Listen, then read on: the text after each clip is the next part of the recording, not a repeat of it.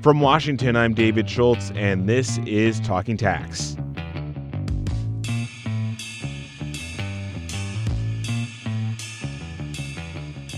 More than half of the country's state legislatures are in session right now, and one of the hot tax topics that's up for discussion is the idea of worldwide combined reporting. Currently, states' taxing authorities don't extend beyond the borders of the United States, a concept known as water's edge. Mandatory worldwide combined reporting would require multi state, or for that matter, multinational businesses, to calculate their state taxes based on global income that's attributable to that particular state. It's a controversial idea, to be sure, and it hasn't even caught on in strongly democratic states. Today, we'll be hearing from two state legislators from those types of states about what worldwide combined reporting is, why it could prevent the problem known as tax leakage, and whether any state will be able to actually enact it. Aisha Gomez is a Democratic state legislator in Minnesota who represents part of the Twin Cities metro region, and Emilie Kornheiser is a Democrat from Vermont who represents West Brattleboro. They spoke with Bloomberg Tax and Accounting correspondent Michael Bologna, and Kornheiser started off by talking about the role of the corporate tax in Vermont's overall fiscal health.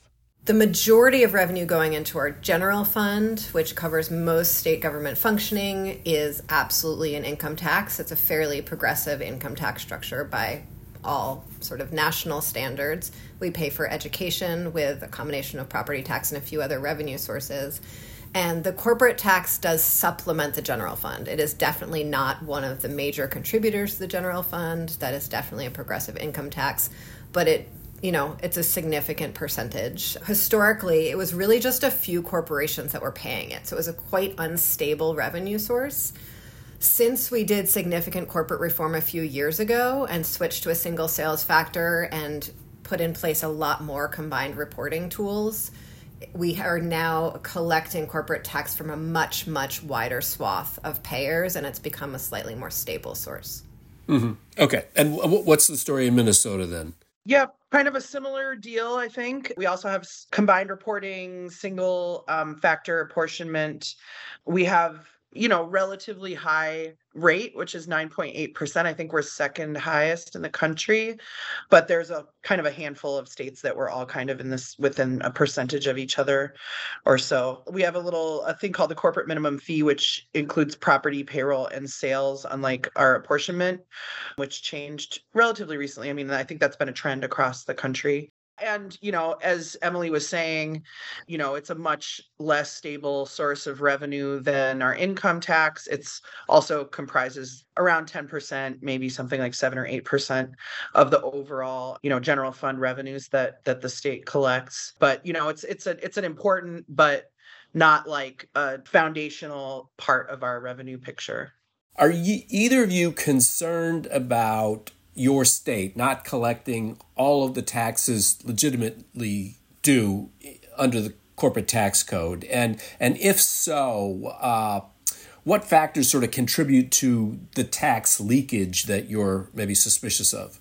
I think for decades, multinational corporations and national corporations have done everything they can, especially at the national level, to structure corporations in order to hide as much revenue as possible and you know they're doing what they do and I see it as my responsibility to do what I do to make sure that I'm closing as many loopholes as possible as they're found to make sure that everyone's paying their fair share, especially in these last few years where we've really seen a combination of, you know, corporate price gouging, inflation, and massive corporate profits. I want to make sure that Vermonters are getting their needs met in the midst of all that.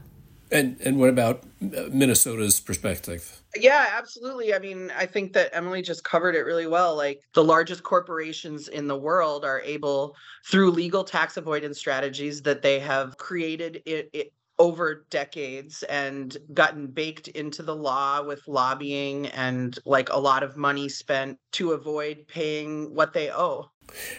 Now, both your states uh, have to observe a water's edge reporting limitation, right? Do you both have a sense that a worldwide combined reporting system would allow for a more accurate depiction or calculation of what the taxpayer's obligations would be in your state?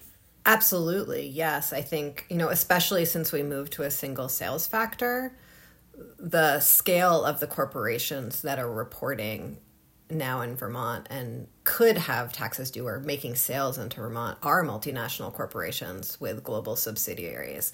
And so everything we can do to get the full picture of that corporation's activities so that revenue and profits are not siphoned off somewhere else outside of the US to be, you know, hidden from folks across the country who really deserve to have their needs met with whatever that tax base would be. So absolutely, I think we do when we did a, revenue estimate for this it's i mean it's 750 million dollars over two years. And you know our ability to assess you know the value of some of this revenue that's being hidden overseas is limited. And so the scale of it could be even more than that. But i mean you're talking about billions and billions of dollars that is owed to the people of our country and the people of our states in a way Representative Gomez, why, why, don't you tell us a little bit about what happened in Minnesota this past year? Because you really came close to almost enacting uh, this this change in your tax code. Yeah, so um, we passed a uh, worldwide combined reporting policy this year, and we have done that. So we've we've been under divided government for the last four years, and so the House, the democratically controlled House, has passed worldwide combined reporting two other times in the last four years. And um, you know, the reason that we took that approach is because we think, it, to your point, I mean, it gives a more complete picture of what the actual you know economic activity is that should be taxed. And honestly like nobody paid any attention until the senate also put it in their bill. Our revenue estimate was attacked by the tax foundation and then the wall street journal editorial board picked up on the tax foundation and wrote this op-ed in like you know the sunday paper which was an interesting experience for us. Yeah so then you know it was sort of like these forces uh, kind of started to mobilize once they saw that this was a serious threat. You know it died a died a, a sad and tragic death and uh, you know i don't think we were exactly ready for that level of of uh, blowback but it's been a good experience and i'm really proud that our legislators at least like we're willing to vote for it and put it forward. I think it's the right policy and, you know, look forward to continuing to work on it. But you, you didn't really sort of give up on this idea of, of taxing global income, right? You you substituted. Why don't you talk about that? Yeah, we did. Uh, instead of doing worldwide combined reporting, we joined a number of other states in conforming to some of the GILTI global intangible low tax income changes in the 2017 Trump tax bill. So, you know, we pulled that that income into the tax base and we increased um, taxes on dividends earned abroad. When you add those together, it's you know it's, it's more than some states have done. It's it's less than we would like to to do than I would like to do. It's, it's more subject to a constitutional challenge actually. Uh, worldwide combined reporting has been upheld by the Supreme Court twice in the last 20 years. You know, I'm I'm not I'm not giving up. I think that it's still it still would be possible for us to go back to looking at worldwide combined reporting. Yeah, and Emilie, what about you? I mean, how how as a, a state lawmaker in a in another state, how did you view what was going on in Minnesota, and how, how might this manifest in Vermont? I guess. So we did a huge amount of corporate tax reform three years ago, and I have to be frank, it actually just didn't occur to me to do the global reporting at the time. And so once I heard about it, I was like, oh, of course, yes, we will, you know, let's take that on this year. Um, and it's funny in terms of sort of when people start paying attention who aren't deep in the weeds on this. The actual statute change is just deleting one word, right? just like one little phrase, right? Water's edge. yes. And so, and corporate tax law is definitely the, one of the weedier pieces of tax law. And so, not all of my colleagues pay attention to it very closely. And so it's even hard to get people to pay attention to really exciting stuff we're doing, right? Like I feel as, you know, I think Representative Gomez has described so eloquently here. Like, this is some of the most populist, nonpartisan work we could possibly be doing. We are holding corporations accountable so that, you know, everyone in this country can get their needs met and so that small businesses are on a level playing field. Like that feels very clear to me, you know, state of Bernie Sanders, lots of farmers, all of that. I really like, so I want people to pay attention to this as we're doing it because it's exciting. And I'm aware that, like, it's just two words, so it's possible we could get really far along and no one would notice.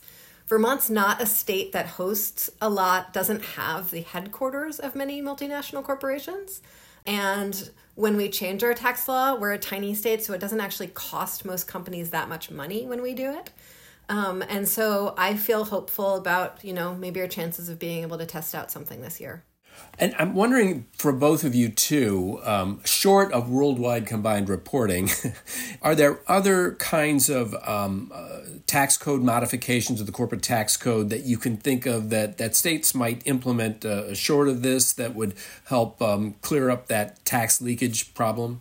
I think any of the steps um, related to combined rec- reporting make a big difference. You know, um, Joyce to Finnigan, 80-20 rule, all, like it all, all of the terms for it are so also abstract and meaningless to really like any normal person. But I think any of that cleanup to make sure that you're treating subsidiaries of a corporation as a whole makes a really big difference.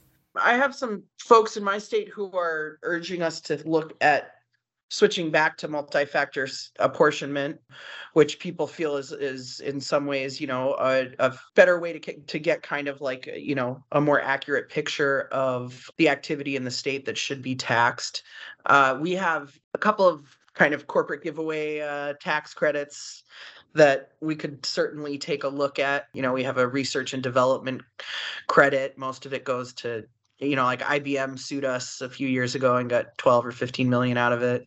It kind of goes to corporations that would already be doing those activities and you know pays them to do it here. We're always trying to you know to to do what we can as states to respond to what we see the tax avoidance strategies that we see um, corporations engaging in that we're able to address at the state level you know because obviously when you when you uncouple from federal tax policy then it creates you know administrative and filing complication for ratepayers. And so you all uh, kind of have to weigh all of those things out we also implemented um, really significantly changed corporate minimum structure a couple years ago and i think that also made a really big difference we lowered the minimum payment for the sort of the minimum threshold and significantly increased the top bracket and i think that made a really big difference how do you see the debate over worldwide combined reporting sort of manifesting in your states? Will you have specific bills, or uh, or will it be discussion, or what?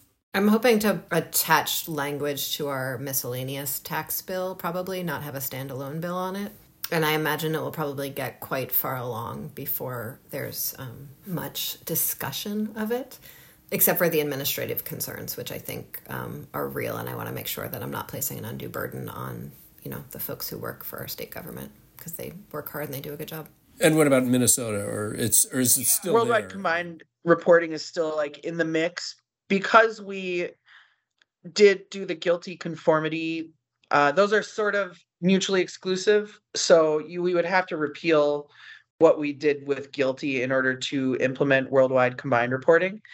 And you know as emilie was kind of talking about the rhythm of like a biennial legislative term is sort of like there's maybe not as much enthusiasm for doing bold tax bold tax policy in the second year.